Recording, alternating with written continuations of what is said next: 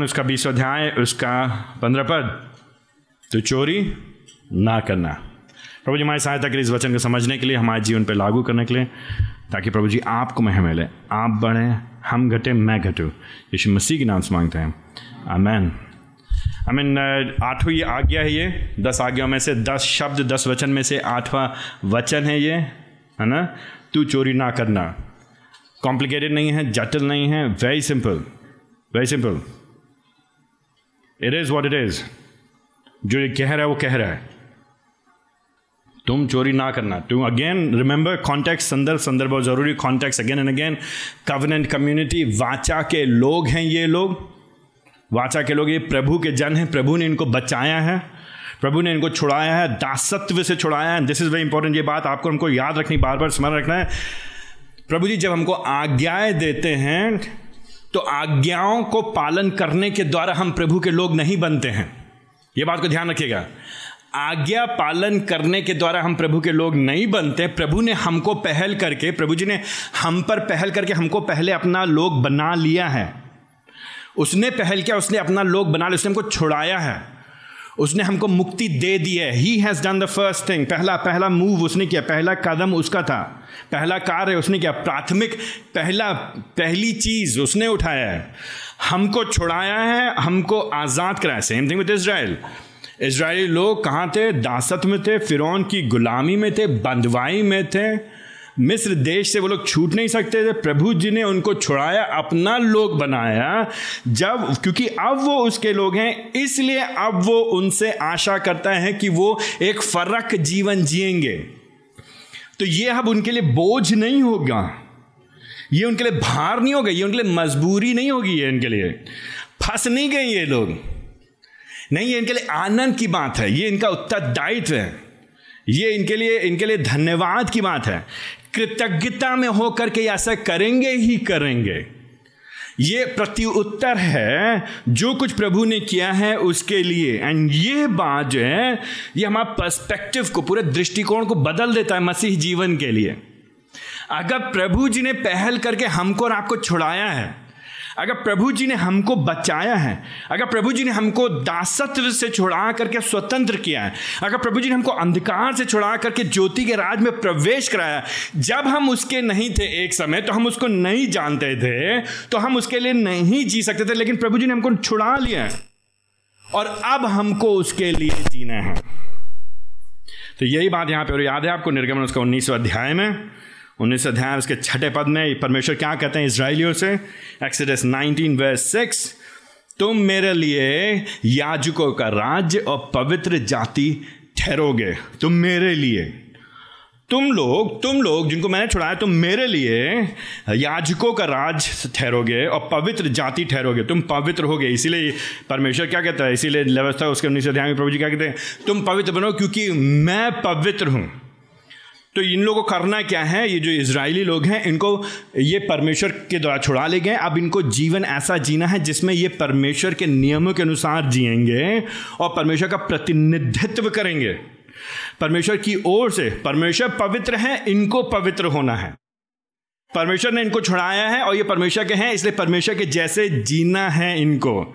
तो इसलिए बीसवें अध्याय के पंद्रह पद में प्रभु जी इनसे कहते हैं, तू चोरी ना करना। तो उसको कहने के द्वारा प्रभु जी एक बात इनसे कह रहे हैं। तो जो स्वतः स्पष्ट है, जो सेल्फ, जो जो क्लियर है हमारे सामने, वो जो है चोरी ना करना। लेकिन जो मुख्य, जो उसके अंडरलाइंग इसके नीचे की जो बात प्रभु जी कह रहे हैं, जो एक मुख्य बात हम चाहते हैं, आप और आप, हम समझें इस खंड से, वो ये है कि केवल एकमात्र जीवित परमेश्वर के प्रावधान पर भरोसा रखना। केवल एकमात्र जीवित परमेश्वर के प्रावधान पर भरोसा रखना। दैट्स वॉट जी गॉड इज़ सेइंग हियर ये बात प्रभु जी कह रहे हैं यहाँ पे। Trust in the providence of the one and only living God trust in the providence of the one and only living God तो यहाँ पे नकारात्मक रीति से कहा जा रहा है, तुम ये मत करना। यहाँ पे कुछ चीज़ें नकारी यानी करने के लिए हत्या मत करना विचार मत करना, चोरी मत करना। है ना पड़ोसी के विरुद्ध झूठी साक्षी ना देना, लालच ना करना, लेकिन अगर हम इसी बात को, उसको घुमा करके समझने का प्रयास करें तो यहाँ पे हो का, क्या रहा है? प्रभु जी कह क्या रहे हैं?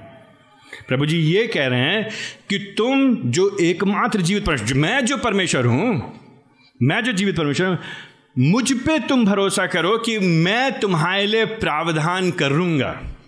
ठीक है? मुझ पे भरोसा करो कि मैं तुम्हारे लिए प्रावधान करूँगा। ये जो चोरी की जो बात है तो कुछ कुछ लोगों कहना चाहिए यहाँ पे बात हो रही है, यहाँ पे तू चोरी ना करना, यहाँ पे खाली बात करी करी जा रही है कि तुम लोगों का अपहरण मत करना। है ना, लोगों को किसी शरीर, किसी देह को चुराना नहीं। लेकिन यहाँ पे सिर्फ़ ये बात नहीं है, ये लागू इसका जब लागूकरण होगा तो जीवन के हर एक क्षेत्र में चलता चलाएगा और हमारे लिए इसीलिए जब आप प्रार्थना है, जब भाई इमानुअल हमारे लिए प्रार्थना कर रहे थे, पश्चाताप की प्रार्थना तो उन्होंने बड़े ही सुंदर तरीके से, स्पष्ट रीति से हमें बताया कि हम कैसे विभिन्न रीति से कई बार अपने जीवनों में हम चोरी करते हैं। अलग अलग रीति से चोरी करते हैं। क्यों कहने की ज़रूरत पड़ रही है? क्यों इसराइलियों को, जो प्रभु के लोग हैं, उनसे ये स्वतः स्पष्ट बात, जो ऑब्वियस थिंग है, उसको कहने की क्यों क्यों कहने की ज़रूरत पड़ी है? तू चोरी ना करना। क्या कहने अगेन मैंने बार बताया ना कम्युनिटी से कहा जा रहा है, समुदाय से कहा जा रहा है, लेकिन बड़ा ही पर्सनलाइज बड़ा ही व्यक्तिगत है। तुम चोरी मत करना, तुम मत करना चोरी। क्यों कह रहे हैं प्रभु जी यहाँ पे? समस्या होगी ना, कुछ तो समस्या होगी तभी तो कह रहे हैं। प्रभु जी जानते हैं अपने लोगों को ना, अपने लोग जानते हैं कि हम, वो लोग किस तरह से व्यवहार करते हैं। अगर आपको याद है उत्पत्ति उसका तीसरे अध्याय में, हम लोग बार बार देखते हैं। उत्पत्ति इसके तीसरे अध्याय में क्या होता परमेश्वर ने क्या कहा था? आदम और हवा से। आदम हवा से क्या कहता है कि जो जो ज्ञान का जो फल है, जो भले बुरे के ज्ञान का जो पेड़ का जो फल है, उसको तुम मत खाना, उसको तुम मत खाना। लेकिन क्या क्या? तो ये प्रभु जी की ओर से लगाया गया पेड़ है, इसको तुम मत खाना। ये पेड़ किसका है ये? किसका है ये पेड़? ये किसका है? आदम हवा का नहीं है। प्रभु जी ने कहा, तुम सब कुछ खा सकते हो, ये सब कुछ मैं तुमको ये सारे पेड़ हैं, ये सब कुछ, सारे, जो कुछ भी तुम दिख रहे हो, फल फल, फूल, जो भी पौधे हैं, ये सब तुम्हारे लिए जो चाहो तुम ले सकते हो, लेकिन ये जो चीज़ है, ये तुम्हारी नहीं, इसको तुम मत लेना, इसको तुम मत छूना, इसके पास मत आना। लेकिन क्या हुआ? मनुष्य ने क्या किया? तीसरे अध्याय में, मनुष्य ने क्या किया? तीसरे अध्याय में उन्होंने बात को घुमाया, परमेश्वर की बात को, तीसरे अध्याय पहले पद से आगे लगे, वहाँ पर सर पाए सर ने स्त्री के पास गए, स्त्री से बोला क्या प्रभु जी ने कहा है कि तुम तुम किसी भी वृक्ष में से मत खाना, तीसरे अध्याय इसके पहले पद में? तो इसने कहा, नहीं ऐसा नहीं है किसी की बात नहीं कहा है, बाकी तो हम लोग खा सकते हैं। लेकिन जो बीच जो पेड़ है, तीसरे अध्याय के तीसरे पद में, उसको मत खाना, उसको मत छूना, नहीं तो तुम मर जाओगे। लेकिन फिर बाद में क्या किया स्त्री ने? स्त्री ने आदम हवा ने क्या किया? जो उनका नहीं था उसको उन्होंने क्या किया? उसको जा करके फिर भी जो उनको मना किया गया था तो अनाज्ञाकारिकता तो है ही है यहाँ पे। विद्रोह तो है ही है उद्दंडता तो है ही है। प्रभु की आज्ञाओं का पालन तो नहीं कर रहे, लेकिन साथ में एक तरह से क्या है, जो उनका नहीं है उसको ले ले, एक तरह से चोरी कर रहे हैं। मनुष्य में समस्या क्या है, हम लोग किसके संतान हैं? हम लोग आदम हवा की संतान है। हमारे पहले माता पिता कौन हैं? आदम और हवा हैं। और हम उनके उनके उनके पापों, उनका उनका जो प्रथम पाप था, उसका उसका प्रभाव हमारे जीवन पर है। अभी भी जो उसका पाप का प्रदूषण हमारे ऊपर पाया जाता है। हमारे ऊपर असर है उसका। तो क्यों मनुष्य को बोलने की ज़रूरत पड़ी प्रभु को? क्यों इसराइल को बोलने की? चोरी मत करना, क्योंकि आदम और हवा की संतान है। क्योंकि हमारे जो पहले माता पिता हैं, उन्होंने ऐसा काम किया है। उनके जीवन में उन्होंने जब इस तरह से परमेश्वर की अनाज्ञाकारिता की, उद्दंडता उद्दंडता किया, विद्रोह किया, जो उनका नहीं था, उसको ले लिया तो क्यों नहीं हमारे और आपके भीतर भी वही बात पाई जाएगी? तो चोरी होती क्या है? चोरी होती क्या है? जो चीज़ आपकी नहीं है, उसको ले लेना। सीधी सीधी बात। जो चीज़ आपकी नहीं है, उसको ले लेना। अब कोई चीज़ वस्तु के अंदर कुछ भी आप डाल लीजिए। Whatever doesn't belong to you जो आपके नहीं है। हम हम हिंदुस्तान में हम लोग क्या बोलते हैं? जो तेरा है, वो मेरा है। और जो मेरा है, वो तो मेरा है ही ये हम लोग बोलते ना, भारत हम लोग बार बोलते ना। लेकिन बाइबल के अनुसार ऐसा नहीं है। जो मेरा नहीं है, वो मेरा नहीं है। वो किसी और का है। अगर वो किसी और का है तो हम लोग क्या देखते हैं? हम लोग हम लोग आई मीन बड़ा ही, हम लोग बड़ा ही सोचते नहीं है।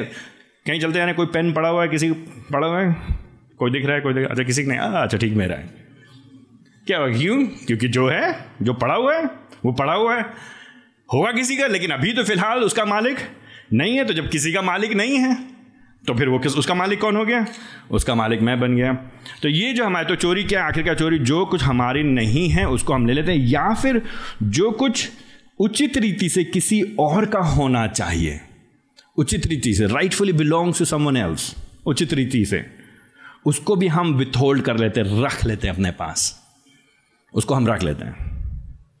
तो दम, अब आप इसका सोचना शुरू कर दिया आप एप्लीकेशन करना शुरू, लागू करना, अपने दिमाग में करना शुरू कर दिया तो एक चीज़ है जो हमारी नहीं है, लेकिन हमने उसको ले लिया है।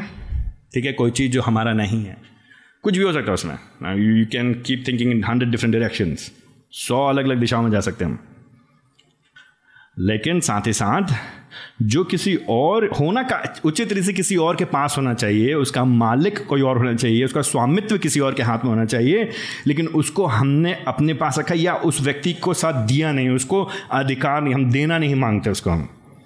तो ये अलग अलग तरीके से कई बार चोरी होती है। तो समस्या क्या हुआ, क्या है? जब परमेश्वर ने आदम और हवा को बनाया है तो वहाँ पे हम देखते हैं कि जो उनका नहीं था, उन्होंने उसको लिया। और फिर उसके बाद हमारे जीवन में अलग अलग रीति से दिखाई देने लगता है कि अलग अलग समय में, अवसरों में, अलग अलग घटनाओं में हम इन दो तरीके से काम करते हैं। जो हमारा नहीं है, उसको हम लेना चाहते हैं, और जो किसी और का है, उचित रीति से उसको हम उन तक देना नहीं चाहते हैं। उसको भी हम किसी तरह से समेट करके अपने पास रखना चाहते हैं। जब प्रभु जी यहाँ पे कह रहे हैं निर्गम उसके बीसवें अध्याय में, उसके पंद्रह पद में, जो कि आठवीं आज्ञा है, तू चोरी ना करना तो ये मान के चल रहे हैं। इट्स बीइंग अस्यूम्ड ये मान के चला जा रहा है कि लोगों के पास व्यक्तिगत संपत्ति होगी पर्सनल प्रॉपर्टी उनके पास अधिकार होगा व्यक्तिगत संपत्ति होने का। हम जिस देश में रहते हैं, हम लोग बड़े ही सामुदायिक लोग हैं ना, हम लोग कम्युनल कम्युनिटी वाले लोग हैं हम लोग। बड़े ही समाज, हम सब कुछ को बांट करके चलना चाहते हैं हम लोग। तो हम लोग क्या सोचते हैं, अगर हमारे पड़ोसी का है तो मतलब वो किसका है? हमारा है, अगर हमारे चाचा का तो मतलब हमारा है, हमारे पिताजी का तो मतलब हमारे दोस्त का तो मतलब हमारा है। तो हम लोग पर्सनल व्यक्तिगत जल्दी हम मानते नहीं ना हम लोग जल्दी। अगर तुम्हारे पास है तो मतलब हम लोग बोलते हैं ना, ये लंगोटिया यार है। बोला था ना, ये लंगोटी आ रहा है। मतलब बचपन जब से लंगोट पहनते थे, तब से साथ में थे। और उसका एक और मतलब भी होता है। मतलब हम अदल बदल के इस्तेमाल कर सकते हैं। और लोग करते भी इस तरह से हमारे देश में, है ना? हमारे कोई भी हो, चाहे बाल बनाने के कंघी से लेकर के, दांत साफ़ करने के लिए ब्रश से लेकर के, शर्ट से लेकर के, पैंट से लेकर के, फिर गाड़ी से लेकर के, हमारे कॉपी, किताब, कुछ भी सामान किसी घर में गए, कुछ भी देखा, अरे, तुम्हारे तुम्हारे पास है, तुम मेरे दोस्त हो तो मतलब इस बात को, उसमें अच्छे, बांटने में कोई बुराई नहीं है। बांटने में कोई बुराई नहीं है। लेकिन ये मान के ये चलना है कि अगर अगले का है तो कोई दिक्कत क्या होगा अगर हम उसको ले लेंगे तो? बात से फ़र्क समझ, नहीं समझ रहे हैं? इसको फ़र्क समझना है। बांटने में कोई बुराई नहीं है सहभागिता करने में कोई बुराई नहीं है, साझेदारी करने में कोई बुराई नहीं ये सब अच्छी चीज़ें हैं। लेकिन हम लोग फिर भूल जाते हैं कि अगर प्रभु जी कह रहे चोरी ना करना तो मान के चलने प्रभु जी कि अलग अलग लोगों के पास अलग अलग संपत्ति है, अलग अलग चीज़ें हैं, अलग अलग वस्तुएँ हैं, उनके पास प्रावधान कराई गई परमेश्वर की ओर से अलग अलग हम सब स्टूवर्ड्स हम सब भंडारी हैं, हम सबको प्रभु ने अलग अलग चीज़ें दिया है। अलग हुनर दिया है, अलग समय दिया है, अलग गुण दिया है, अलग संपत्ति दिया है, अलग धन दिया है, अलग योग्यता दी है। ठीक है? अलग पहुँच दिए हैं, अलग लोग दिए हैं, अलग मित्र दिए हम सब के पास। और हमारे पास स्वामित्व है उन चीज़ों का अस्थाई स्वामित्व टेम्परेरी अस्थाई स्वामित्व है। क्योंकि असली मालिक हर चीज़ का कौन है? प्रभु जी है। हम खाली क्या है? हम खाली भंडारी हैं। हम कुछ समय के लिए जिम्मेदार हैं उस वस्तु के लिए। तो जो कुछ भी हमारे पास यहाँ पर है, जो कुछ भी हम जिस, जो भी चीज़ हमारे हाथों में है, जिस चीज़ के लिए हम उत्तरदायी हैं, जो भी चाहे वो समय हो गया, पैसा हो गया, हुनर हो गया, गुण हो गया, कौशल हो गया एनीथिंग एनी रिसोर्सेज कोई भी संसाधन हो गया, ये हमको दिया गया प्रभु की ओर से अस्थाई रीति से उसका स्टूवर्ड बनने के लिए, भंडारी बनने के लिए। लेकिन हमारी ज़िम्मेदारी है। तो हमको दिया गया है तो हमको उसको संभालना है। और हमको उसको संभाल के करना खाली अपने लिए नहीं उपयोग करना, समाज के लिए उपयोग करना, लेकिन अगर हम ये सोचें अच्छा ठीक है, प्रभु ने दिया, असली मालिक प्रभु है तो जो उसके पास है, वो मेरा है। समस्या उसमें ये है। समस्या ये है। तो हम हम और आप क्या करते हैं? हम और आप कई बार मान के चलते हैं कि जो अगले के पास होगा, वो हमारे पास ही होना ज़रूरी है। क्योंकि सबका मालिक एक है, प्रभु जी सबके मालिक हैं तो प्रभु जी ने उसको दिया है, प्रभु जी ने हमको दिया है तो प्रभु जी समझता है तो हम क्या करेंगे? हम उसको चाहे बाय हुक और बाय क्रुक अगर सीधे हाथ से घी नहीं निकलेगा तो हम टेढ़ी उंगली करेंगे, सीधी उंगली से नहीं निकलेगा तो टेढ़ी उंगली करेंगे। चाहे जैसे भी हम कान पकड़ें, इधर से पकड़ें या उधर से पकड़ें, हमको मिलनी चाहिए ये वस्तु। इसी बात को ध्यान में रखते हुए प्रभु जी यहाँ पे अपने लोगों से कह रहे हैं, तुम मेरे लोग हो, तुम मेरी पवित्र जाति हो, पवित्र प्रजा हो, तुमको पवित्र बनना है, तुमको मेरा प्रतिनिधित्व करना है। मुझे मालूम है कि तुम्हारे अंदर प्रवृत्ति क्या है टेंडेंसी क्या है। लेकिन फिर भी मैं तुमको निर्देश दे रहा हूँ, जो तुम्हारा नहीं है, उसको मत लो। अच्छा लेकिन हम लोग, ठीक है तो चोरी हो गई हम लोग चोरी करते क्यों? Why why do we steal why do steal क्यों करते चोरी? नंबर एक, सबसे पहले लालच है हमारे अंदर, जिसके बारे में आखिर में देखेंगे तो लालच ना करना। लालच क्यों हमारे अंदर? क्योंकि हमारे संतुष्टि नहीं है, हमारे अंदर कंटेंटमेंट नहीं है।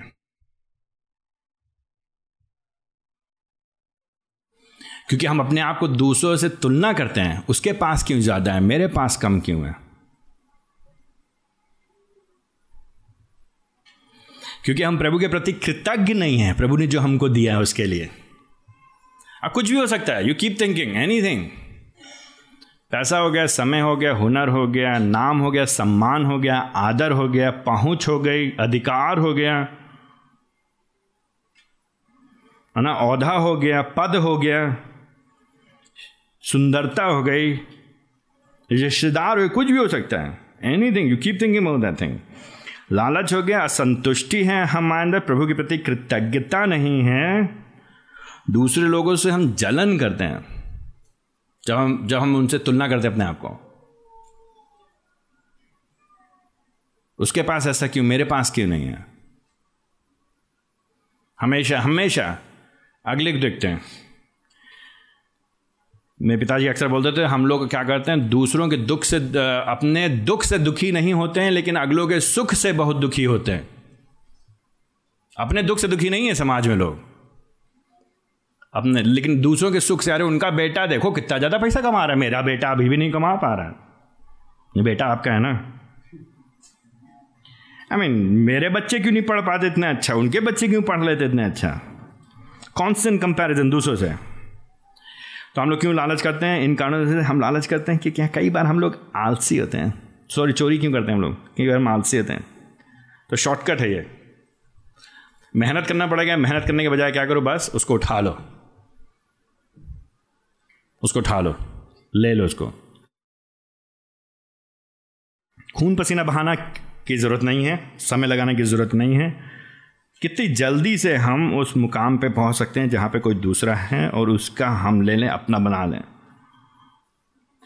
लेकिन ये तो ये तो हम आपको हम आपको व्यवहारिक कारण बता रहे हैं, क्यों लोग करते हैं, या हम I am trying to get an कि ये जो लोगों के दिमाग, अक्सर हमारे पाप क्यों हमारे दिमाग में इस तरह से उपजता है, उसके नीचे की जड़ क्या है?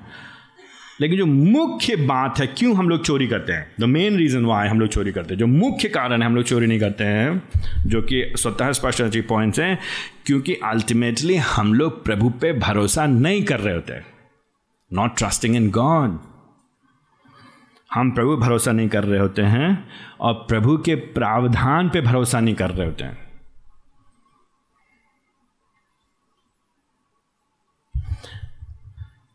हम सोचते हैं अपने जीवन को हम ठीक कर लेंगे, हम संभाल लेंगे, हम बढ़िया कर लेंगे। जो प्रभु ने दिया है, वो उचित नहीं है, काफ़ी नहीं है, पर्याप्त नहीं है।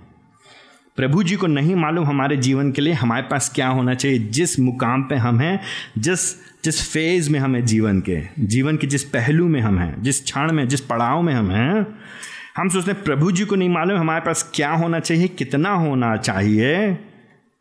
क्योंकि प्रभु जी हमको नहीं दे रहे हैं, अब हमको कुछ ना कुछ करना पड़ेगा उसको पाने के लिए। बहुत हुआ सम्मान। अब हमको कुछ ना कुछ करना पड़ेगा। तो जो मेन कारण चोरी करने का, जो क्यों हम चोरी करते हैं, मेन कारण ये जो हम, जो दूसरे का है, वो हम उसको लेते हैं, या जो दूसरे का राइटफुली होना चाहिए, उसको हम नहीं देते हैं। उचित तरीके से अगले का होना चाहिए, उनको हम नहीं देते हैं। चाहे नाम हो गया, आदर हो गया, सम्मान हो गया, पैसा हो गया, औधा हो गया, पद हो गया कुछ भी हो गया ना, हम नहीं देते। क्यों? क्योंकि हम उसको अपने तक रखने के द्वारा सीमित रखते हैं और आखिरकार हम ये दर्शा रहे हैं कि प्रभु जी न्यायी नहीं है। प्रभु जी उचित नहीं कर रहे हैं हमारे साथ। प्रभु जी ठीक व्यवहार नहीं कर रहे हमारे साथ। प्रभु जी हमारे हक को पूरा नहीं कर रहे हैं। हक मांगने से नहीं मिलता है यहाँ पे। हक कैसे मिलेगा यहाँ पे? छीनने से मिलेगा। तो हम लोग हम लोग कई we function like this effectively हम लोग इस तरह से कार्य करते हैं। इससे पहले हम आगे बढ़े, आप कहेंगे, भैया, ये बात ठीक है, लेकिन मैं चोरी तो करता नहीं हूँ, मैं। मैं चोरी तो करता नहीं मैंने चोरी करता ना। अगर आप देखेंगे मत्ती उसका उन्नीस अध्याय, उसका अठारह पद, लिख लीजिए, उसके बाद में देखेंगे मत्ती उसका उन्नीस अध्याय, उसका अठारह पद, मरकुस उसका दसवा अध्याय, उसका उन्नीस पद लू का उसका अठारह अध्याय, उसका बीसवा पद।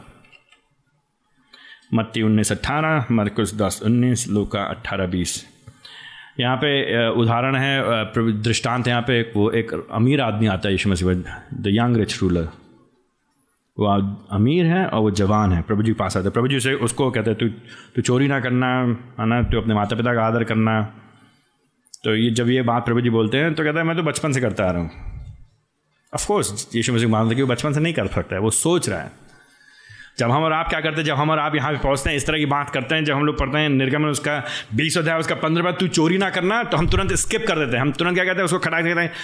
तू चोरी ना करना, किसी और की बात कर रहे हैं। प्रभु जी किसकी बात, किससे बात नहीं कर रहे हैं? मुझसे नहीं कह रहे हैं। क्योंकि मैंने तो आज तक कभी चोरी की नहीं है। आज तक मैंने तो कभी चोरी किया ही नहीं है। And this is why I think जो prayer of confession Emmanuel was very helpful to point हमको इस बात को दिखाने के लिए, नहीं, हमने समय की चोरी की है। आई मीन आप आप इसको एप्लीकेशन कर रहे हैं हम सब जॉब करते हैं। आप में से कितने लोग? ने ईमानदारी से जब आपको नौ से पाँच करना है सेवा तो आप काम करना है तो आपने नौ से पाँच काम किया है। आप सब जानते हैं हम हम, हम अलग अलग समय में नौ से पाँच ना करके नौ से साढ़े चार या नौ से सवा चार। घर में आराम से मज़े ले रहे हैं कह रहे हैं हम बीमार हैं। या नौ से पाँच बैठे तो ऑफ़िस में फेसबुक पे लगे हुए हैं ट्विटर पे लगे हुए हैं ट्विटर व्हाट्सएप पे लगे हुए हैं। या कोई गेम खेल रहे हैं वीडियो गेम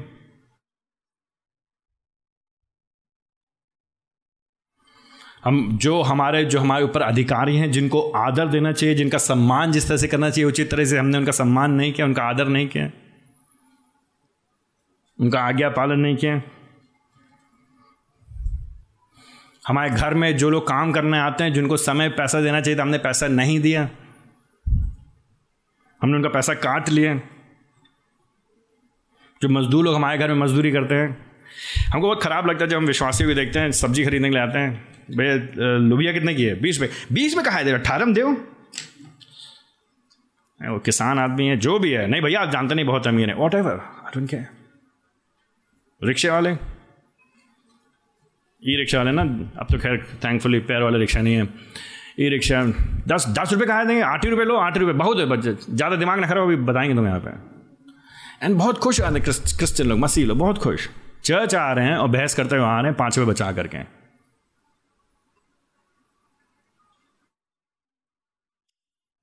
खाना ऑर्डर करवाएँगे जोमेटो पे स्विगी पे, जो लोग अपार्टमेंट में रहते हैं, आठवीं मंजिल पे, दसवीं मंजिल पे, आपके यहाँ वो किसी तरह से मेहनत करते पहुँचा, एक रुपये जो बचा है वो भी आपने से वापस ले लिए। आपको मालूम कितना रुपये मिलता है लोगों को काम करने के लिए एक एक डिलीवरी का? मालूम है अमेजोन वालों कितना मिलता है एक एक डिलीवरी का काम करने का? तो अगर आप चोरी ना करने को खाली ऊपर ही ऊपर, देखिए मैंने कभी बैंक में डाका नहीं डाला। तो आशा है कि आपने बैंक में डाका नहीं डाला होगा। आपने, हो सकता है, कोई पैसे का घपला नहीं कि कभी। आई मीन आई होप आपको मालूम है ना, यहाँ पे बात किए थे यहूदा के बारे में। यहूना उसका बारह अध्याय से छठे पद में। यहूना उसका बारह अध्याय छठे पद में बाद में देखिएगा। वहाँ पे वो यहूदा क्या कहता है कि जब जब यीशु मसीह के लिए यीशु मसीह की जब आराधना की जा रही है है ना? तो कह रहे, ये पैसा बचाया जा सकता था। किसको कहते हैं? गरीबों को बांटा जा सकता था। गरीबों को नहीं बांटा तो क्या कहते जो पैसा जमा करता था, उसमें क्या कर लेते वो? चुरा लेता था वो। यीशु मसीह के साथ है, यीशु मसीह के शिष्य है, जो पैसा जमा होता था, उसमें से चुरा लेते थे। तो वो तो खैर हो सकता है आशा आशा कि आप लोग ऐसा नहीं कर रहे हैं। जो लोग पैसा जमा करते हैं, आशा आप लोग ऐसा नहीं कर रहे हैं। जो पैसा आया है, उसको आपने गिना है। मंडे को बैंक में डाल दिया है। ये भरोसा करके चल रहे हैं हम लोग। तो ठीक है, हम और हम में से आप में से हो सकता है हमने खुले आम, हो सकता है बैंक में चोरी नहीं किया चर्च का पैसा नहीं चुराया होगा, हो सकता है पड़ोसी घर में कूद करके जब वो नहीं है, ताला तोड़ के सामान नहीं निकाल लिया है, उनकी बड़ी वाली टीवी अपने घर में नहीं लगा ली आई होप आशा है। एंड मोस्ट ऑफ़ यू आम आप में से अधिकांश लोग इस तरह के काम नहीं करते हैं, लेकिन हम लोग को सोचना है कि हम किस तरह से, अगर हम, ठीक है, ऊपरी सतह पे सरफेस लेवल पे। ऊपर तो दिखने में तो हम ठीक हैं तो हम लोग क्या कहते हैं अपना कॉलर में ठीक है। मैं तो ठीक हूँ भाई आई एम ओके एंड हम बहुत जल्दी अपने आप को मैं मैं चोरी कर नहीं सकता। आ, काम चोरी? आलस? जहाँ ज़िम्मेदारी थी हमारी दूसरों की मदद करने की सो so, अंग्रेज़ी में बोलते ना sins of omission and sins of commission कुछ पाप है जो हमने किए हैं और जो कुछ पाप है जो हमने ना करने की, जो हमें करना चाहिए था, जिसको नहीं किया, उसके वजह से हमने पाप किया। कितने आसपास के हमारे कलीसिया में, परिवार के भीतर लोगों की सहायता करने के लिए जो हमको करना चाहिए था, उसको हमने नहीं किया। इन सब चीज़ों को हमको ध्यान रखना है। प्रभु जी, हमको बार अगर आप देखें मलाकी उसका तीसरा अध्याय, उसके अट्ठारह आठ पद में, बाद में देखिएगा मलाकी उसका तीसरा अध्याय, तीन तीन अध्याय आठ पद सॉरी तीस चैप्टर है नहीं वहाँ पे। मलाकी तीन और आठ। वहाँ प्रभु जी बात करते हैं इसराइल कहते कहते तुमने चोरी किया है। लोग कहते हैं, हमने कैसे चोरी किया प्रभु जी अपने दशवांश को ना देने के द्वारा, अपनी भेंटों को ना लाने के द्वारा। हमें आज प्रेतो काम उसका पाँच अध्याय आपको मालूम है कहानी हनन्या और सफ़ीरा की। ये कई चीज़ हम मान के चल रहे हैं कि आपको मालूम है इस बात है। हनन्या और सफ़ीरा कहानी। हनन सफ़ीरा ने क्या किया? दोनों पति पत्नी ने मिल करके कहा, सब लोग ने कहा, चलो हम लोग कलीसा के लिए कुछ देते हैं। तो उन्होंने कहा हाँ हम भी देते हैं सबके सामने। तो उन्होंने कहा हम अपनी ज़मीन बेच करके आपको पैसा देंगे। लोग सामने दिखाना मांग रहे थे कि हम दे रहे हैं, लेकिन दे नहीं रहे थे। छुपा के रख लिया। क्या हुआ? क्या हुआ?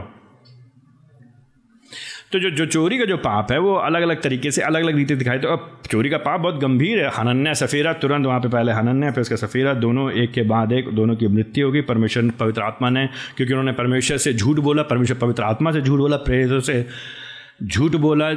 मुख्य बात ये नहीं कि उन्होंने, उनको ये नहीं था कि उनको देना ही देना था, लेकिन उन्होंने कहा कि हम दे रहे हैं, लेकिन दे नहीं रहे थे। एक तरह से चोरी कर रहे थे। यहूदा ने चोरी किया अगर आप पुराने में वापस जाएँगे आपको मालूम अकान का पाप, यहोशू उसका सातवा अध्याय। यहोशू सातवें अध्याय, आकान का पाप। अगेन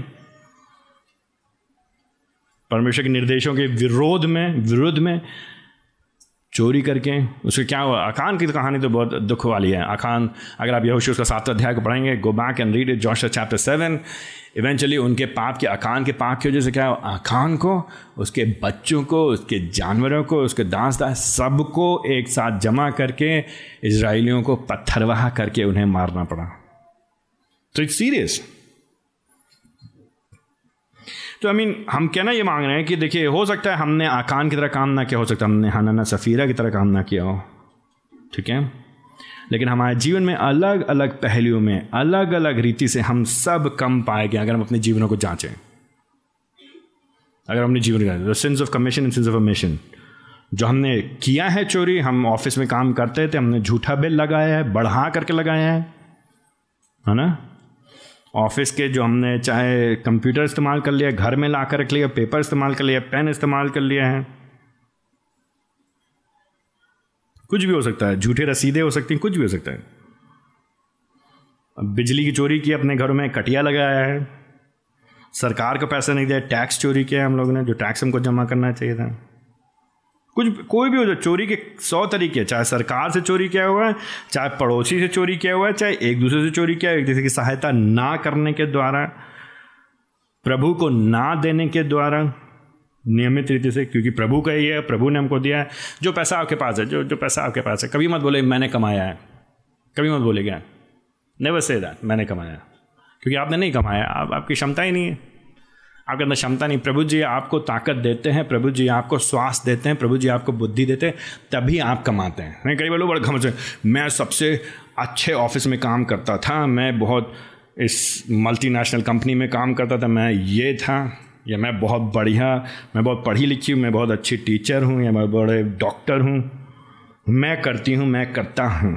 नहीं प्रभु जी करने दिया है, और जो भी हमको हम पाते चाहे महीने के अंत में या प्रति प्रत्येक सौदा पर एवरीथिंग चाहे जो भी होना, चाहे हम लोग बिज़नेस में हैं या जॉब करते हैं इट डजेंट मैटर हमारी इनकम कैसे आ रही है, लेकिन जो भी हमारे पास है वो प्रभु का है। ईमानदारी से हमको उसमें से प्रभु को देना चाहिए, जो हमने नहीं दिए हैं। सो दैट्स वाई तो आई थिंक आपको अगर हम और आप ईमानदार होंगे तो आज की सुबह जब हम सुनते हैं, तू चोरी ना करना तो इससे पहले आप कहें कि नहीं, मैंने चोरी नहीं किया है। आपका प्रत्युत्तर क्या होना चाहिए? क्या होना चाहिए आपका प्रत्युत्तर? हाँ। मैं कम पाया गया हूँ। I mean that should be my your response rather than इस, इसके बजाय कि हम अपने आप को डिफेंड करें, अपने आप को हम बचाने की कोशिश करें, अपने आप को हम सही ठहराने की कोशिश करें, हम क्या करें? हम कहेंगे, नहीं, प्रभु जी, हम पे दया करिए। अगर आपको याद होगा, हम लोग पढ़ चुके ना, अगर लू का उसका तेईस अध्याय में। याद है अभी कुछ ही समय पहले हमने देखा था, गुड फ्राइडे में जो हम लोग सुन रहे थे संदेश। लू का उसका तेईसवा अध्याय आपको मालूम है जो यीशु मसीह थे जब क्रूज पे लटकाए गए थे? तो किन किन दो लोगों के बीच में लटकाए गए थे यीशु मसीह? दो डाकुओं के बीच में। डाकू लोग क्या करते थे? क्यों पकड़े गए थे लोग? चोरी करते थे वो लोग। तो अलग अलग जो बाइबल के जो विद्वान लोग हैं, वो शब्द को लेकर के अलग अलग बातें करते हैं, लेकिन इफेक्टिवली बात वही है। यहाँ पे जो उनतीस पद से, लूका उसका तेईसवा अध्याय उसके उनतीस पद से ट्वेंटी थर्टी नाइन उनतालीस उनतालीस पद से लेकर तिरालीस पद तक। ये है सही, ये है यहाँ पे यीशु मसीह क्रूज पे लटकाए हुए हैं तो लटके हुए हैं तो एक जो आदमी है, उनकी तरफ़ जो लटके एक जो डकैत है, एक जो चोर है, वो क्या कह रहा है? क्या तू मसीह नहीं? अपने आप को हमें बचा। तो दूसरे शब्द में वो निंदा कर रहा है। दूसरे शब्दों में वो अपने पाप को अंगीकार नहीं कर रहा है। दूसरे मायनों में वो अपने आप को सही ठहराने की कोशिश कर रहे है। तो अभी भी वो क्या कह रहे हैं, कौन सी बड़ी बात? चोरी की तो क्या मजबूरी? मजबूरी। पेट के लिए क्या है? कभी कभी करना पड़ता है। एंड ये बात हम कई बार सुन चुके लोगों तो लोग घपला करेंगे, जालसाजी करेंगे, काम चोरी करेंगे, आलस करेंगे, बात इधर से उधर गड़बड़ करेंगे। और फिर उसको सही ठहराने का प्रयास करेंगे। तो यहाँ पे तेईस अध्याय में, लूका उसका तेईस अध्याय में, यीशु मसीह क्रूज के ऊपर लटके हुए तो एक जो डाकू है, वो अपने आप को अभी भी वो पश्चाताप नहीं कर रहा है, अपने पाप को नहीं मान रहा है, अपने आप को उचित ठहराने का प्रयास कर रहा है। उल्टा यीशु मसीह पे दोष लगा रहा है है ना? उनका उनका ठट्ठा उड़ा रहा है चालीस पद में, लेकिन जो दूसरा व्यक्ति है, दूसरी तरफ़, उसने कहा, क्या तुम परमेश्वर से नहीं डरते? तो सही प्रत्युत्तर क्या होना चाहिए? प्रभु से भय। और तू भी तो इसी निर्णय के अंतर्गत दंड पा रहा है। इकतालीस पद में, जो हमारे साथ तो न्याय हुआ है, क्योंकि हम अपनी करने का उचित फल भोग रहे हैं। तो जो सही प्रत्युत्तर है तो अगर जब हम तो हम, जब हम कह रहे ना, हम तू चोरी ना करना, जब हम पढ़ते तू चोरी ना करना, आह, मेरे नहीं है। सही प्रत्युत्तर क्या है? नहीं, हमने चोरी किया है, हम कम पाए गए हैं जो हमारा नहीं था, उसको हमने लेने का प्रयास किया है, या जो दूसरों का है, हमने उसको उचित रीति से वापस नहीं किया दिया नहीं है? छोटे मायने में, बड़े मायने में, परमेश्वर का न्याय न्याय जो है, जो परमेश्वर न्याय का जो स्टैंडर्ड है, जो स्तर है, वो सौ प्रतिशत है, वो निन्यानवे पॉइंट नाइन नाइन परसेंट नहीं चलेगा। पॉइंट ज़ीरो वन परसेंट कम मतलब हम कम पाए गए कम पाए गए मतलब परमेश्वर का दंड हमारे पर बनना चाहिए। तो हमारा प्रत्युत्तर क्या होना चाहिए? सेल्फ जस्टिफिकेशन नहीं, स्वयं को धर्मी ठहराने के जो नहीं स्वयं को स्वयं को जस्टिफाई करने की कोशिश करने की नहीं करना है हमको। स्वयं को हमको ठीक करने की कोशिश नहीं करना है, अपने आप को अच्छा अच्छा नहीं बताने की कोशिश करना है, अपने आप को दूसरों से हमको तोलने की कोशिश नहीं करना है। अरे उससे तो हम बेहतर हैं, उसके जैसे तो नहीं हैं। एंड ये हमारे आपके सामने प्रलोभन आता है ना, हम दूसरों से देख रहे हैं, हम उसके जैसे नहीं हैं। लेकिन जो सही प्रत्युत्तर है, वो बयालीस पद में क्या करना है? हे यीशु, जब तू अपने राज में आए तो मुझे स्मरण करना। ह्यूमिलिटी नम्रता। नम्रता अपने घुटनों पे होना है, प्रभु के सामने आना है, प्रभु से विनती करना है। इफेक्टिवली यीशु मसीह यहाँ पे क्या कर रहे जब दो चोर के बीच में यीशु मसीह हैं तो यीशु मसीह को क्या गिना जा रहा है? क्या माना जा रहा है? चोर माना जा रहा है। जो डाकू लोग थे, उन लोगों को चढ़ाया जाता था क्रूज के ऊपर। तो यीशु मसीह खुद तो डाकू नहीं है ना? यीशु मसीह खुद तो चोर नहीं है, लेकिन यीशु मसीह क्यों क्रूज के ऊपर चढ़ गए? ये इन डाकुओं के लिए चढ़ गए यीशु मसीह। किन के लिए चढ़ गए चोरों के लिए चढ़ गए किन के लिए? आपके जैसे हो मेरे जैसे, जिनको कहा गया था, तू चोरी ना करना। जानने के बाद भी चोरी किया है। हमारे आप के बदले में वो चोर माना गया, गिना गया। वो चोर नहीं है, उसने चोरी कभी नहीं की, लेकिन माना गया, गिना गया, ठहराया गया। मानो जैसे कि, जो चोरी आपने की है, जो मैंने की है अपने शब्दों में, अपने कार्यों में, अपने बातों में, अपने सोच में, अपने विचारों में, हरकतों में समय को चोरी करने के द्वारा पैसे को चोरी करने के द्वारा व्यवहार सही से नहीं करने के द्वारा जो प्रभु को देना चाहिए थे उसको नहीं देने के द्वारा जो दूसरों को आदर देना चाहिए उसको नहीं देने के सम्मान देने के द्वारा जो नहीं दिया हमने अलग अलग रीति से जो लोगों की सहायता करनी चाहिए थी हमने नहीं किया अपनी मुट्ठी को हमने बंद किया अपने दिलों को हमने बंद किया दिलों को अपने कठोर किया लोगों के साथ नहीं कर, नहीं खड़े क्योंकि हमने सिर्फ़ अपनी चिंता की अपने ऊपर खर्चा किया सब कुछ अपने ऊपर लगा दिया सारा अपने पर खाली मैं और मैं और मैं हम कैसे आराम से रहें? हम बार बार कहते हैं ना, सहूलियत जो मसीहत है ना जो जो सहूलियत की मसीहत। कन्वीनियंस की जो क्रिश्चियनिटी है, वो कैंसरस है। वो कैंसर की नाई है धीरे धीरे अंदर से हमको खाने लगती है। बस हमको आराम चाहिए।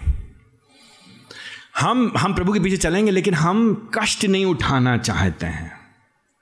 तो हम कष्ट कैसे नहीं उठाते हैं? चोरी करने के द्वारा कैसे चोरी करते हैं? अपनी आँखों को बंद कर लेते हैं अपने दिलों को कठोर कर लेते हैं। अपनी मुट्ठियों को बंद कर लेते हैं। तो हमारे इर्द गिर्द और फिर क्या करते हैं? हम अप, अपनी नज़रों को किसके लगाते हैं? सिर्फ़ अपने ऊपर। मेरे बच्चों के पास नहीं है मेरे पत्नी के पास नहीं है मेरे मम्मी के पास नहीं है मेरे पास नहीं है। और मैं और कितना जमा कर सकता हूँ, कितना बचा सकता हूँ, कितना निवेश कर सकता हूँ, कितना बड़ा कर सकता हूँ, कितना और अपने लिए बढ़िया कर सकता हूँ। लोग करोड़पति कैसे बनते हैं? कैसे बनते हैं लोग? जो सपने बेचे जाते हैं ना, हमको हमको और आपको सपने बेचे जाते हैं कि नहीं बेचे जाते हैं? करोड़पति बनते कैसे बनते हैं? मुट्ठी खोल के बनते हैं। मुट्ठी खोल के बनते हैं, दिल खोल के बनते हैं। आई मीन जेनरॉसिटी उदारता है हम चोरी करके क्या करेंगे है ना? जो हमारे मज़दूर हैं उनको क्या करें? हम सामने भी पैसा नहीं देंगे। चालीस रुपये बोलेंगे उसमें बीस रुपये देंगे उनको है ना? हमारे घर में जो काम करने आएँगे उनसे उनसे हम लोग बहस करेंगे। अपने ऊपर पिज़्ज़ा डोमिनोज पिज़्ज़ा हट कहीं जाना हो हज़ार रुपये खर्चा कर देंगे। अपने ऊपर खर्चा करना बहुत मज़े से और, और हम अपने चर्च की बात कर रहे हैं। हम टॉकिंग अबाउट आ चर्च जो भी खाना हो मतलब आलू पराठे खाने हो, या पनीर खाना हो, या मक्खन मलाई खाना हो whatever I don't know whatever आपको जो खाना है। हम खूब मज़े खाएँगे। अपने लिए कपड़े खरीदना हो मतलब बढ़िया बढ़िया कोई दिक्कत नहीं है। जहाँ देने की बात आएगी तुरंत ये नहीं भैया? बजट नहीं है भैया। Budget B U D G E T seriously budget नहीं आगे बस। आई होप कि जो जो जो आज का जो जो खंड है वो हमको और आपको दिखाए एक्सपोज करे हमको हमारे हाथ को। जो हमारी रिस्पॉन्सिबिलिटी कविनेंट कम्युनिटी के प्रति, जो हमारी ज़िम्मेदारी है समुदाय के प्रति, समुदाय, समाज के प्रति, उसको नहीं निभाने के द्वारा हम चोरी करते हैं। जी गेट इट जो हमारी ज़िम्मेदारी है समाज में, समुदाय में, परिवार में, कलीसिया में, विश्वासियों के प्रति, जो हमारे भाई बहन हैं, जिनके लिए यीशु मसीह ने अपना लहू बहाया है, जिनको अपने लहू से यीशु मसीह ने खरीदा है, जिनको प्रभु जी ने इस परिवार में जोड़ा है, उनके प्रति ज़िम्मेदारी ना निभाने के द्वारा हम चोरी करते हैं।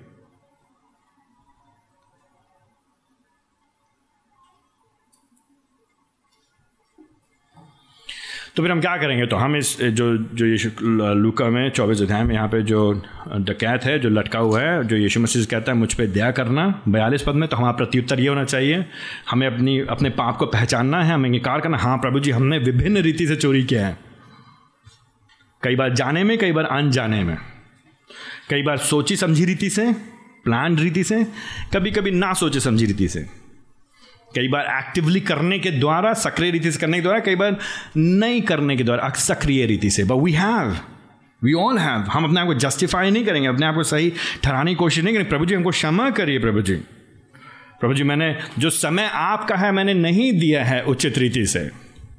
थिंक अबाउट दिस थिंग चौबीस घंटे होते हैं हमारे पास ना? चौबीस घंटे। Twenty four twenty four hours सात दिन। मंडे से लेके रविवार तक। मंडे टू संडे ये ये जीवन किसने दिया हमको? हम क्या करते हैं इस जीवन के साथ, इस समय के साथ? वॉट डू वी डू कितना टाइम फ़ोन पे हम लोग वेस्ट करते हैं, बताइए हम। कितना टाइम वेस्ट करते फ़ोन पे? यू थिंक अबाउट दिस प्रभु के एक सेवक उन्होंने कहा है कि न्याय के दिन फेसबुक और और जो ट्विटर हैं, वो लोग साबित करें कि लोग जो हैं, परमेश्वर के सामने दोषी ठहराए जा रहे हैं, समय की कमी की वजह से नहीं। क्योंकि उन्होंने क्या किया अपना समय को? लोग कहते हैं, समय नहीं भैया। वचन पढ़ने का समय नहीं है, लोगों से मिलने का समय नहीं है हॉस्पिटैलिटी का समय नहीं है आओ भगत करने का समय नहीं है, समय नहीं है। अपने, आपके पास फ़ोन होता है फ़ोन में आजकल जितने फ़ोन है स्मार्टफ़ोन है, जिनमें, उनमें एक फ़ंक्शन होता है, दिन में आपने कितने घंटे उसको इस्तेमाल किया, उसमें दिखाई देता है। जाके देखिएगा। कितना टाइम स्पेंड कर रहे हैं हम लोग? तो हमने अलग अलग रीति से चोरी किया है। प्रभु का जो समय होना चाहिए, उसको ना देने के द्वारा, विश्वासियों को जो समय देना चाहिए, उसको ना देने के द्वारा। ये ये हफ़्ता हमारा है क्या चौबीस चौबीस घंटे, सातों दिन? ये खाली हमारा है क्या?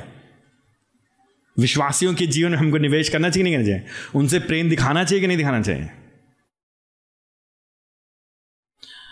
लोगों लोगों को, के साथ अनुग्रह में ही व्यवहार ना करने के द्वारा। हम एक्सपेक्ट करते हैं कि बाकी लोग हमको अनुग्रह दिखाएँ। हम एक्सपेक्ट करते हैं, आशा करते हैं कि बाकी लोग हमको, हम हम पे दया करें। हम आशा करते हैं कि बाकी लोग हमको समझें। हम आशा करते हैं कि बाकी लोग हमसे अच्छी तरीके से बात करें। हम आशा करते हैं कि बाकी लोग हम पे दया दिखाएँ। हम आशा करते हैं बाकी लोग हमसे पहल करें, स्नेह करें, चिंता करें, देखभाल करें। पूछे तुम कैसे हो? हमसे प्यार करें। लेकिन हम क्या करते हैं? चोरी करते हैं। दूसरों से प्यार ना करके, स्नेह ना दिखा करके, पहल ना करके, क्षमा ना करके, उनको अनुग्रह ना दिखा करके, गलतियाँ ना माफ़ करके। I mean you just keep thinking about it आप केवल सोचते रहे इसके जीवन में अलग अलग रीति से। लेकिन इसीलिए जो जो डकैत है, जब प्रभु जी के सामने आता है, प्रभु जी मुझ पर दया करना, मुझको स्मरण करना, ये this is the right posture ये सही मुद्रा है हमारे जीवन की। हमारे हृदय का सही, प्रभु जी हम पे दया करिए। हमसे नहीं हो पाएगा प्रभु जी। प्रभु जी, हम हम अपने आप को सही नहीं ठहरा रहे। प्रभु जी, मुझको माफ़ करिए। प्रभु के प्रति और लोगों के प्रति, लोगों से जल्दी से बोला, माफ़ करिए ब्रदर, मुझे माफ़ करिए। आई मीन ये बोले, ये अंग्रेज़ों की बात नहीं है, कई बोले तो अंग्रेज़ चले गए, ये छोड़ गए थैंक यू प्लीज़ सॉरी कई बार हम लोग मज़ाक में बोलते हैं ना, लेकिन ये तीन अच्छी चीज़ें अच्छी, माफ़ करना, कृपया करके, क्षमा करिए मुझे, है ना? थैंक यू प्लीज़ सॉरी धन्यवाद। तो हम मसीह लोग, जब हम एक दूसरे भाई लोग से बात करते कुछ बात क्षमा करिए उनको मुझको माफ़ करिए। तो परमेश्वर से माफ़ी मांगना है, यीशु मसीह से माफ़ी मांगना है एक दूसरे से माफ़ी मांगना है बयालीस पद में, हे यीशु, जब तो अपने राज में आए तो मुझे स्मरण करना। तो प्रभु जी क्या करते, क्या प्रतिक्रिया करते तेरालीस पद में? नहीं, तुमसे तो मैं हिसाब लूँगा, एक अभी रुके रहो। I mean this is the gospel ये है सुसमाचार। तो ये जब हम लोग, जब हम लोग दस आज्ञाएँ पढ़ते हैं, जब हम पढ़ते हैं तो चोरी ना करना तो ये हमारे पर बोझ बनता है, क्योंकि दिखाता है हमारे पाप को, उजागर करता है कि हम कितने दुष्ट हैं। हम कितने कम पाए जाते हैं, क्योंकि हम लालची हैं, स्वार्थी हैं स्व केंद्रित हैं self centred obsessed with self अपने आप के प्रति हम हम दीवाने हैं, अपने ही। अगर हम दीवाने हैं तो किसी और के नहीं, अपने दीवाने क्योंकि हमारा हमारा, हमें आराम मिलना चाहिए। सब कुछ हमारी मुताबिक होना चाहिए, हमारे अनुसार होना चाहिए, हमारे फ़ायदे के लिए होना चाहिए, हमारे लाभ के लिए होना चाहिए, हमको अच्छा लगना चाहिए। तो इट्स ऑल अबाउट मी लेकिन जब हम पश्चाताप करते हैं जब प्रभु के सामने आते हैं प्रभु जी मांगते तो प्रभु जी हमको क्या करते हैं? हमको हमको खंडेम नहीं करते हैं हमको हमको हम पे न्याय दंड नहीं देते लेकिन प्रभु जी हमारे बदले में क्रूज पे चढ़ गए। इस डाकू के बदले यीशु मसीह क्रूज के पर चढ़ गए। यीशु मसीह वो जो डाकू था उसके बदले क्यों का, क्या कहा यीशु मसीह ने उससे तिरालीस पद में? मैं तुमसे सच कहता हूँ कि आज ही तुम मेरे साथ स्वर्ग लोक में हो दिस इज़ द प्रॉमिस ये है प्रतिज्ञा जो प्रभु जी देते हैं। मैं जानता हूँ तुम चोर हो, मैं जानता हूँ तुम डकैत हो, मैं जानता हूँ तुम कम पाए गए हो, मैं जानता हूँ तुम स्वास्थ्य का जीवन व्यतीत करते हो, मैं जानता हूँ तुम मतलबी हो, मैं जानता हूँ कि तुम स्व केंद्रित हो, मैं जानता हूँ कि तुम मेरे अनुसार नहीं जी पाते हो।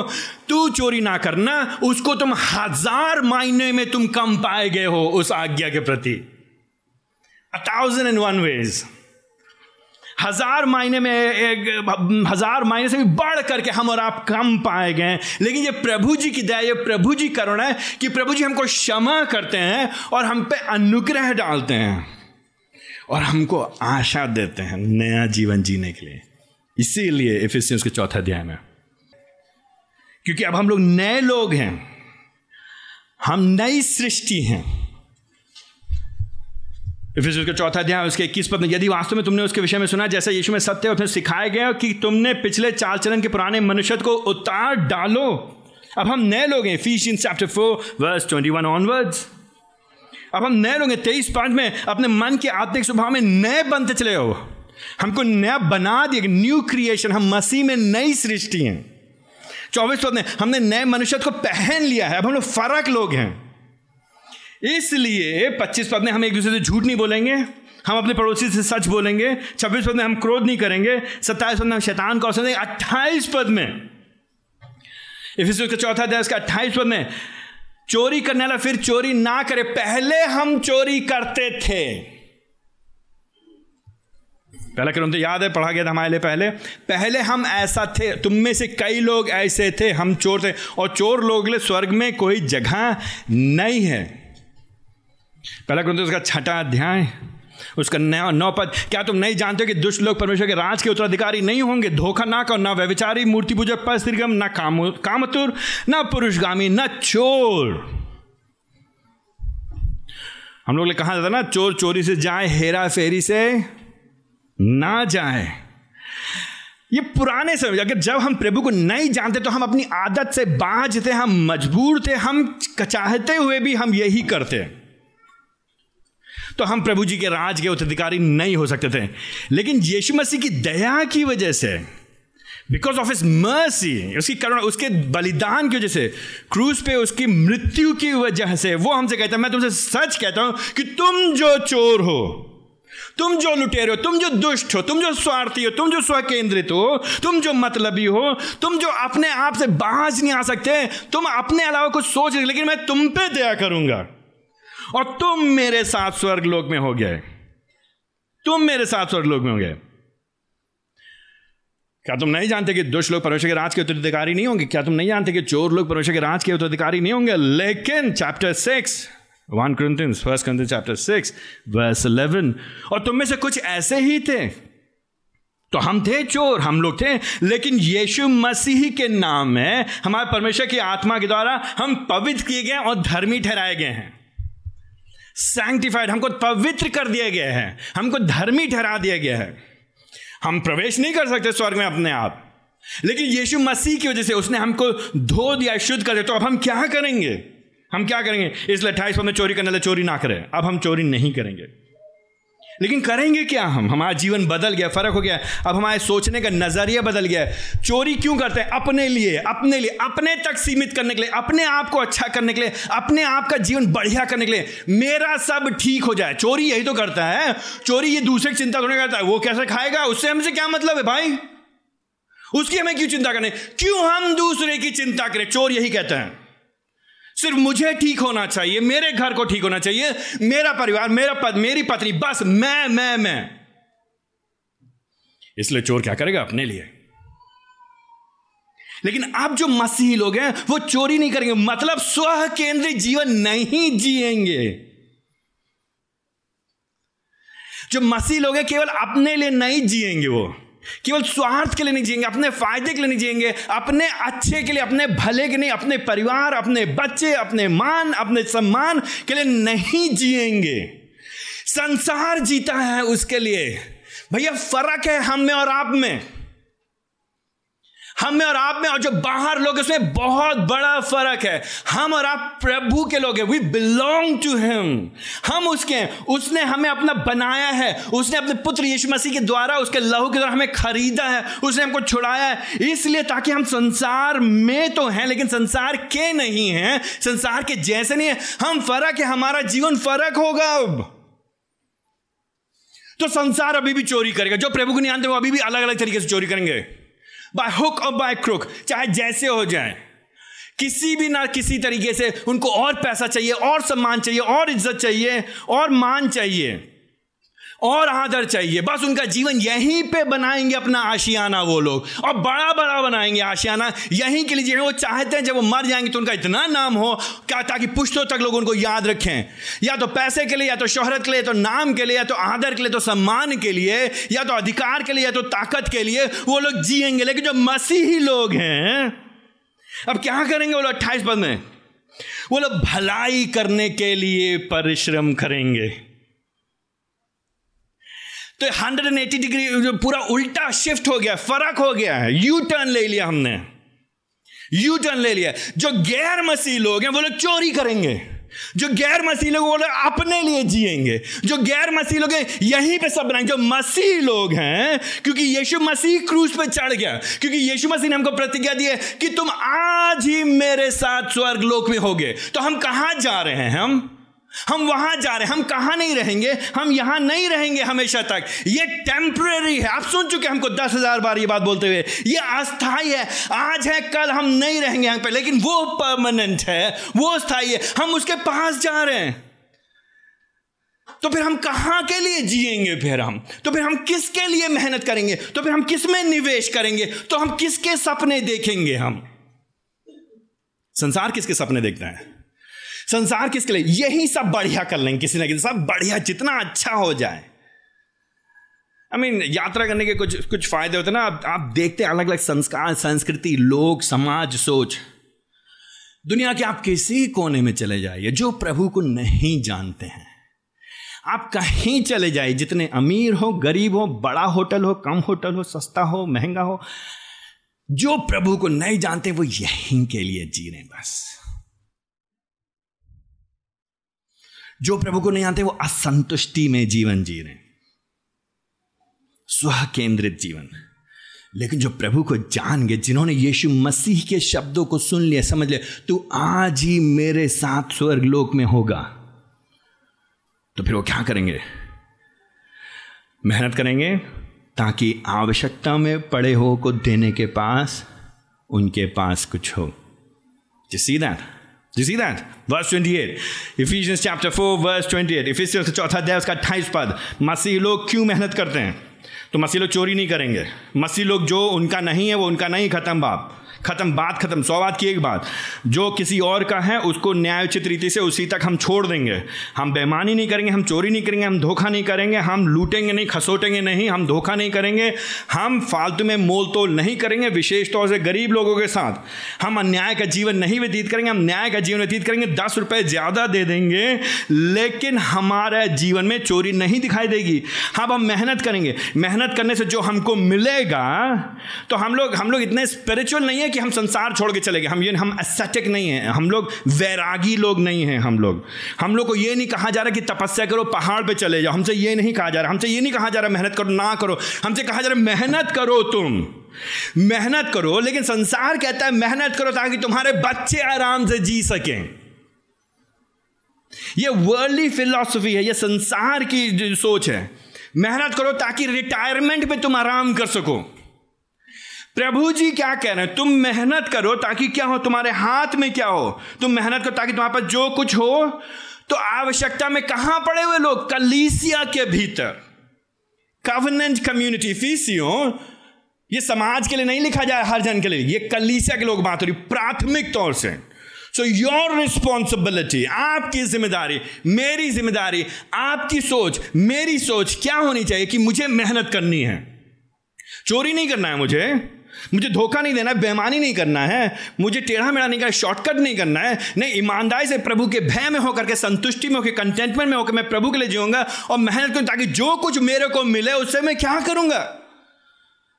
अपने सपने पूरे करूँगा। I mean fill in the blank आप बार बार बाइबल उठाइए बाइबल उठाइए और बाइबल के तरीकों को देखिए और फिर संसार के सोचने का तरीका संसार आपको गलत दिशा में लेकर के जाएगा। बाइबल आपको बार बार प्रभु की ओर खींच करेगा क्या कह रहा परमेश्वर का वचन? ताकि तुम क्या करो, आवश्यकता में पड़े हुए को देने के लिए तुम्हारे पास कुछ हो। क्या करने के लिए? ओह तो हम क्यों कमाते हैं? हम क्यों कमाते हैं? देने के लिए। अभी तक हमने क्या किया? हमने आपने अभी तक हमने आपने क्या किया है?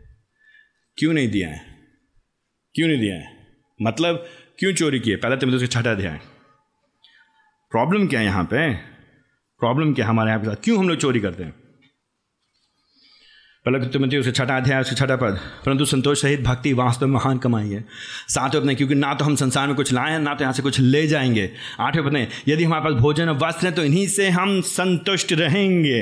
यदि हमारे पास भोजन वस्त्र you should underline this verse हम सबको सत्य वचन चर्च में हर एक जन को इस पद को अंडरलाइन कर लेना चाहिए। इसको अपने घरों के अंदर, सब जगह, दरवाजे पे फ्रिज के ऊपर किचन में टॉयलेट के बाहर, जहाँ जहाँ आपकी नज़र जाती है, वहाँ वहाँ उसको बोर्ड में लिखना चाहिए। पहले तो छठा दिया उसके आठवें पद में, यदि हमारे पास भोजन और वस्त्र है तो इन्हीं से हम संतुष्ट रहेंगे। क्यों हम लोग चोरी करते हैं? क्यों हम लोगों मदद नहीं करना मांगते हैं? क्यों हम निवेश नहीं करना मांगते हैं? क्यों हम देना नहीं मांगते हैं दूसरों को? क्यों हम सहायता नहीं करना मांगते हैं? क्योंकि हम संतुष्ट नहीं हैं नवे पद में, परंतु जो धनवान होना चाहते हैं, कैसे मैं पैसे कमाऊं? और मैं कैसे लेकर के आऊँ? कहाँ से बनूं मैं करोड़पति? कहाँ से मैं लेकर के आऊँ और पैसा? कैसे होगा? कौन सा जुगाड़ करूँ? कहाँ से आएगा? परंतु जो धनवान होना चाहते हैं, जो यही सोचते कौन सा जुगाड़, कौन सा गैम्बल क्या करूँ मैं?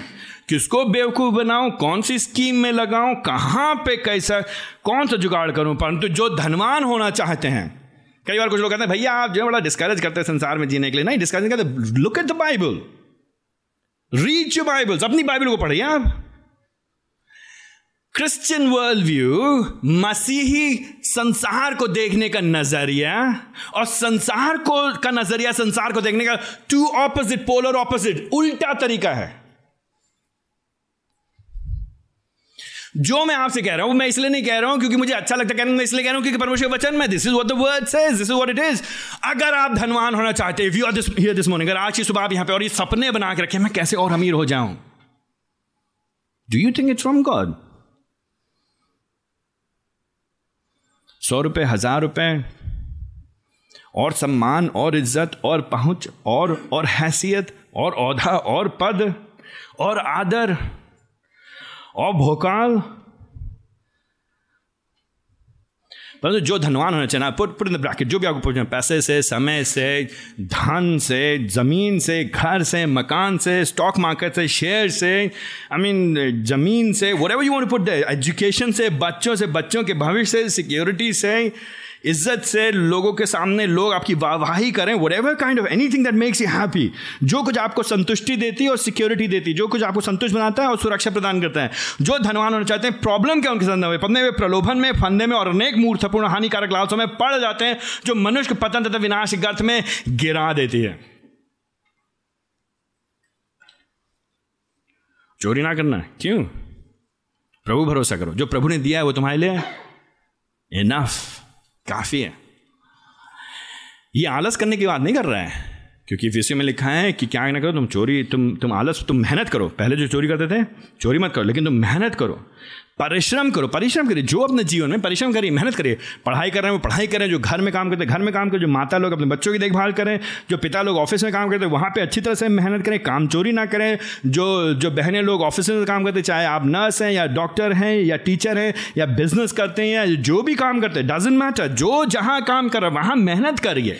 वर्क हार्ड मेहनत करिए, काम चोरी मत करिए। लेकिन काम इसलिए करिए ताकि आप प्रभु के लिए उपयोग में आए। ताकि जो संसाधन आपके पास है, वो दूसरों के उपयोग में आए। ताकि जो कुछ प्रभु आपको दे, उससे प्रभु को महिमा मिले। क्यों? अगर आप खाली पैसा कमाने के लिए करेंगे तो मत्य से छठे अध्याय में, उसके चौबीस पद में यीशु मसीह साफ़ साफ़ कहते हैं, कोई भी व्यक्ति दो स्वामी की सेवा नहीं कर सकता है। क्योंकि वह तो एक से बैर कर करेगा, दूसरे से प्रेम करेगा, या तो एक से घनिष्ठता रखेगा, दूसरे को तुच्छ जानेगा। तुम परमेश्वर, धन, दोनों की सेवा नहीं कर सकते हो। तुम परमेश्वर, धन दोनों की सेवा नहीं कर सकते। तुम चोरी ना करना। टू नॉट स्टील हम सब कम पाए गए अलग अलग रीति से। हम सबको पश्चाताप करना है। हमारे सामने हमारे सामने रास्ता क्या है?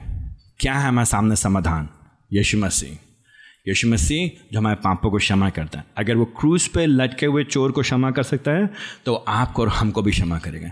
तो हमको और आपको क्या करना है? उसके पास आना है उससे पश्चाताप करना है उससे माफ़ी मांगनी है, उसके सामने आना और कहना प्रभु जी, मुझे नया जीवन दे। क्यों? ताकि इफिसियों के समान, हमारे नए मनुष्यत्व के नए हो जाने से, हमारे जीवन के बदलाव हो जाने से। क्योंकि उसने हमारे जीवन में नया काम किया है। हम अब नए लोग हो। गए अब हम आगे से किसके लिए जिएँगे? उसके लिए जिएँगे, उसके लोगों के लिए जिएँगे। ये है चोरी नहीं करने का मतलब। आइए हम लोग प्रार्थना करें। प्रभु जी हम आपको धन्यवाद देते हैं आपके वचन के लिए जो हमको बार बार हमारे जीवन में अलग अलग क्षेत्रों में उजागर करता है कि हम खम पाए जाते हैं इसलिए ताकि हम पश्चाताप करें और आपके पीछे फिरें। प्रभु जी, हमको क्षमा करें। हम में से प्रत्येक ने अलग अलग रीति से चोरी किया है, लेकिन हम पे दया करें प्रभु जी। हम अपने, हम पश्चाताप करते हैं, हम क्षमा मांगते हैं, प्रभु जी हमें क्षमा हम यीशु मसीह के लिए धन्यवाद देते जो क्रूज पे मारे के गाड़े तीसरे दिन जी उठे ताकि हम जैसे चोरों को प्रभु जी आशा मिल सकें, मुक्ति मिल सके, नया जीवन मिल सके। और अब हमें पास जीने का एक एक एक नया नज़रिया है। अब हम मेहनत करेंगे, ताकि प्रभु जी जो अन्य लोग हैं, जो आवश्यकता में हैं, उनकी हम सहायता करेंगे, ताकि हमारे जीवन के द्वारा प्रभु जी आपको महिमा मिले। प्रभु जी आप बढ़ें और हम घटें। यीशु मसीह के नाम से मांगते हैं, आमेन।